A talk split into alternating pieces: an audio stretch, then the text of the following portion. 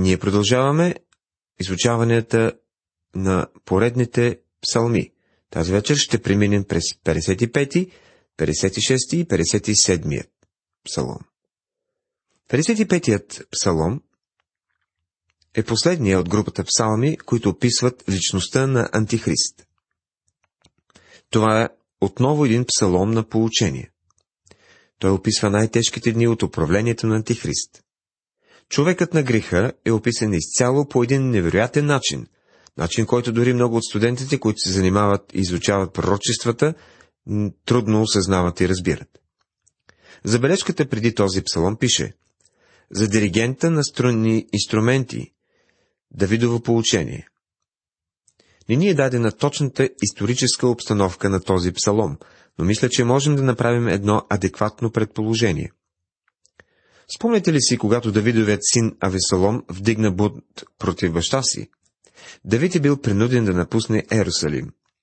Той е разбрал, че много хора са последвали сина му и е знаел, че всичко това ще доведе до големи проблеми.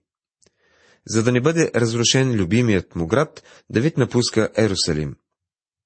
Той се връща обратно, за да се скрие в пещерите на Израилевата земя. След като Давид напуска Ерусалим плачейки, до него достига веста, че Ахитофел, един човек, който е имал много висока позиция в властта, е бил близък негов приятел, е минал на страната на Авесолом. Той е предал Давид. Във втора книга на царете, 15 глава, 30 стих, четем. А Давид се възкачваше по нагорнището на маслинения хълм и плачеше, като се изкачваше, имайки главата си покрита и вървейки бос, и всичките люди бяха с него и покриваха всеки главата си и плачеха, като се изкачваха. И известиха на Давида, казвайки, Ахитофел е между заговорниците с Авесалома. И рече Давид, Господи, моля ти се, осуети съвета на Ахитофела. И Бог направи точно това. Той отговори на неговата молитва. И сега достигаме до кулминацията в този псалом. Послушай, Боже, молитвата ми и не се крий от молбата ми. Обърни ми внимание и отговори ми. Безпокоя се в тъгата си и стена. Стих първи и втори на Псалом 55.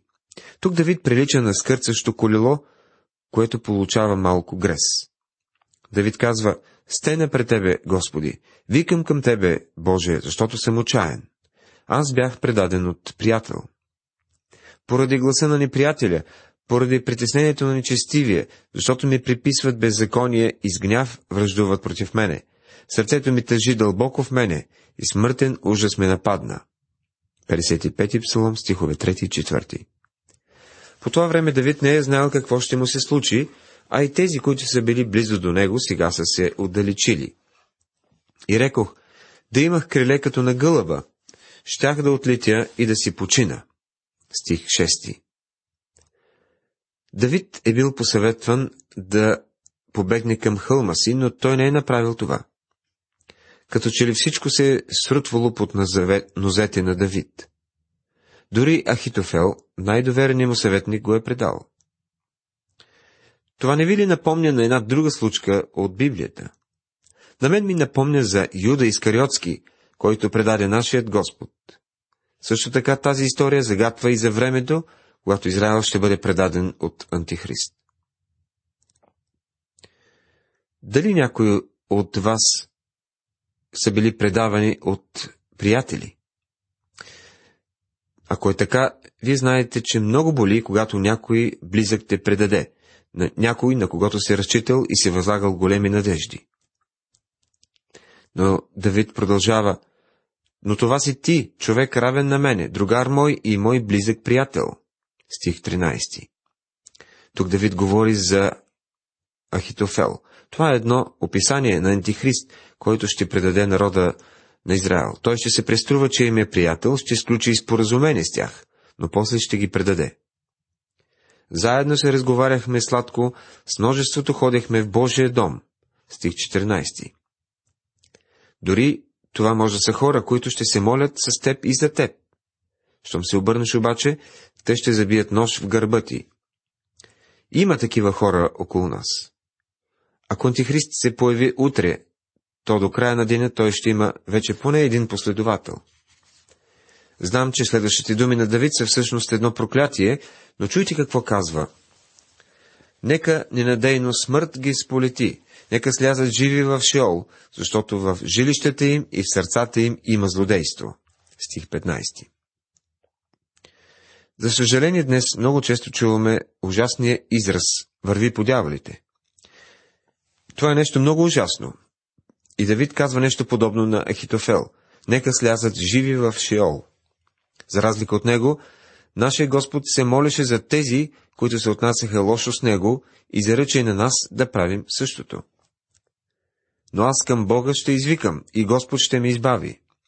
Вечер и сутрин и на пладне ще се оплаквам и ще стена, и той ще чуе гласа ми. Псалом 55, стих 16-17 Тези стихове ни описват съвсем ясно и точно нещастието и бедите на Давид. Вечер и сутрин и на пладне ще се оплаквам и ще стена. Едно от хубавите неща, приятели, когато неприятеля може да направи за теб, е да те накара да се молиш така, както никога до сега не си се молил. Обърнете внимание на това следващо описание на Антихрист. Лъжец ли е той? Спомняте си, че когато Господ Исус каза, че дявола е бил от край лъжец, това определено описва личността на Антихрист. Устата му са по-мазни от масло, а в сърцето му има война. Думите му са по-меки от дървено масло, но са голи мечове. 55 псалом, 21 стих. Ахитофел, Ахитофел се е преструвал, че е приятел на Давид, а същевременно е участвал в заговор против него. Този човек обаче е бил просто един блед образ на Антихрист. Възлъжи на Господа това, което ти е възложил, и той ще те подпре. Никога не ще допусне да си поклати праведният. Стих 22 Скъпи приятели, искам да ви кажа нещо. Оставете враговете си в Божията ръка. Не си отмъщавайте любезни, но дайте място на Божия гняв, защото е писано, на мене принадлежи възмездието. Аз ще то сторя въздаяние, казва Господ. Римляни, 12 глава, 19 стих. Остави на Бога да се разправя с тези, които са те предали. Той знае как да подходи към тях. Затова се казва, възложи товара си на Господа и Той ще се погрижи за всичко. Но ти, Боже, ще ги сведеш в гибелния ров, мъже кръвопийци и измамници няма да стигнат и до половината на дните си, но аз ще се оповавам на Тебе. Псалом 55, стих 23 Как стоят нещата при теб? Как стоят при мен? Как ще живеем в този свят днес? Ще мразим ли хората? Ще ги съдим ли днес за това, което ни правят? Ще плачем ли, ще бъдем ли тъжни, когато разберем, че някой ни е предал? Трябва да се научим да разчитаме на Господа. Това е единствения верния път. Пред нас е също Псалом 56. Темата е страхът на Давид и доверието му в Бога. С този псалом се поставя началото на следваща възхитителна група от псалми. От 56 до 60, така наречените мечтамови псалми. Какво означава мечтам? Тази дума ни говори за нещо солидно, трайно и устойчиво. Буквално думата мечтам означава врязано или постоянно. Тази дума описва всичко, което не може да се отмести, което е твърдо, устойчиво и издръжливо. В Псалом 57 Давид казва, Непоколебимо е сърцето ми. Това е мечтам. А Делич нарича 56-тия псалом Коража и смелостта на беглеца. В 55-тия псалом Давид мечтаеше да има крила, крила като на гълъб, за да може да полети и да се засели в пустинята. В 56-я псалом тази Давидова мечта се превръща в реалност. Врагът е далече. Давид обаче е в голяма опасност. Злосторниците са навсякъде. И въпреки това Бог го избавя. Историческата обстановка на този псалом съвпада с времето, когато филистимците хващат Давид в Гет. Това преживяване на Давид представлява едно описание на един период, който предстои. Както казахме, и преди всички тези псалми имат пророчески подтекст. Между историческата идея, преживяването на Давид, и пророческия замисъл, бъдещите преживявания на Божия народ, има едно конкретно послание към нас днес. Всеки един от тези псалми има какво да каже на сърцата ни. Във въведението на този псалом пише за диригента по гълъба на далечните дъбове. Песен на Давид, когато филистимците го хванаха в Гет. Смили си над мене, Боже, защото човек иска да ме погълни. Всеки ден, като воюва, ме притеснява. Ни приятелите ми всеки ден искат да ме погълнат, защото мнозина са уния, които с гордост воюват против мене. Псалом 56, стихове 1 и 2. Давид е обграден от неприятеля си. Изглежда, че положението му е много тежко. Как ли би поступил Давид в една такава неприятна ситуация? Когато съм в страх, на теб ще се оповавам, казва той в третия стих. Страхуваше ли се Давид? Разбира се, че имаше страх в сърцето му. Веднъж при един полет с самолет, един мъж чух да казва, когато летя с самолет, не мога да се насладя на полета, защото има страх в сърцето ми. И това е факт с много от нас. Приятели, страха разкрива каква е вярата ни. Чуйте думите на Давид. Когато съм в страх, на тебе ще се уповавам. Хората, които си седят удобно отзад и казват, аз нямам никакви страхове, най-вероятно са нечувствителни към обстоятелствата и проблемите, които действително съществуват. Ако не е това, то тези хора най-вероятно имат някакъв вид безразсъдна вяра. Давид призна, че има страх в сърцето си, но той опова на Бога и знаеше, че той ще се погрижи за него. Може ли човек да има едновременно и страх, и вяра? Библията казва, в любовта няма страх, но съвършената любов пропъжда страха, защото страхът има в себе си наказание, и който се страхува, не е усъвършенстван в любовта. Първо послание на Йоанна, 4 глава, 18 стих. Съвършената любов пропъжда страха. Любовта може да направи това. Но все пак ти може да имаш вяра и пак да се страхуваш. И вярвам, че тези думи ще успокоят някои хора, защото до сега по този въпрос са изприказвани доста неверни и небиблейски неща. Ти си преброил скитанията ми, сложи сълзите ми в съда си. Не са ли те записани в твоята книга? Псалом 56, стих 8. Господ брои скитанията ми. Господ знае за всяко едно мое и твое пътуване. Сълзите ми са сложени в съда ти. В една забележка по този в, въпрос в коментара на една от Библиите пише Някога в древните времена оплаквачите на изток са събирали сълзите си в съдове или мехове за вода и се ги слагали на гробовете на хората, които обичат. Тези сълзи са изразявали голямата скръп на оплаквачите. Джон Банън е казал, Бог запазва сълзите ни в съд, за да ги премахне. И когато прочетах това нещо, определено имах желание в себе си да плача повече. Ние имаме нужда да плачем повече. Матю Хенри казва, сълзите на гонените Божии люди се събират в съдове и се поставят измежду Божиите скъпоценности и богатства. Чрез Бога ще хваля Словото Му. Чрез Господа ще хваля Словото Му. Псалом 56, стих 8 и 10. Давид правеше това, което и ние се стараем да правим. Постоянно да възхвалява Словото, постоянно да възхвалява Господа. Има хора, които възхваляват Словото на Бог и това е достойно намерение. И това е достойно служение.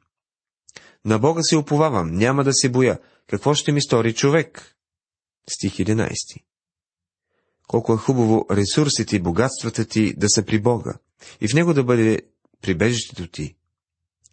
Понеже си избавил душата ми от смърт, няма ли да избавиш и нозете ми от подхлъзване, за да ходя пред Бога в светлината на живите? Псалом 56, стих 13 След като беше извършил този голям грях с вицеве, Давид каза, Искам да хода пред Бога, за да не се подхлъзна отново. Съдейки по това, което ни е записано в Библията, той не се подхлъзна повече. Вавилонският цар вършеше този грях всеки ден от годината. За него това е било нещо нормално. Това обаче не беше нормално за Давид. Царят каза, искам да ходя пред Бога. От нас, от нас днес се иска да живеем по Святия Дух. Живейте по духа и няма да огаждате на плътските страсти. Послание към Галатяни 5 глава 16 стих. Бог ни е дал нещо повече от тояшка, за да можем да вървим през този свят. Той ни е дал Святия Дух, който обитава в нас. Да живеем по духа означава да зависим изцяло от Божия дух. Това автоматично те свалят долу, там, където гумата се допира до пътя. Ние трябва да се научим да ходим. Да ходим в духа по същия начин, по който се учим да ходим и физическо. А именно като правим опити. Има, ще има моменти, когато ще падаме, но след това трябва да станем, да изтупаме праха от себе си и да направим отново опит.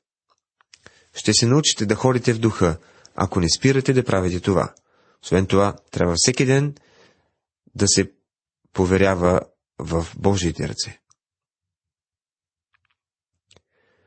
57-ият псалом е последният, върху който ще говорим и ще спреме своите получения. 57-ият псалом е зов за милост. Това е втория Мичтамов псалом. Към забележката преди него е добавено «Не разорявай». Ще видим истински смисъл на тези две думи.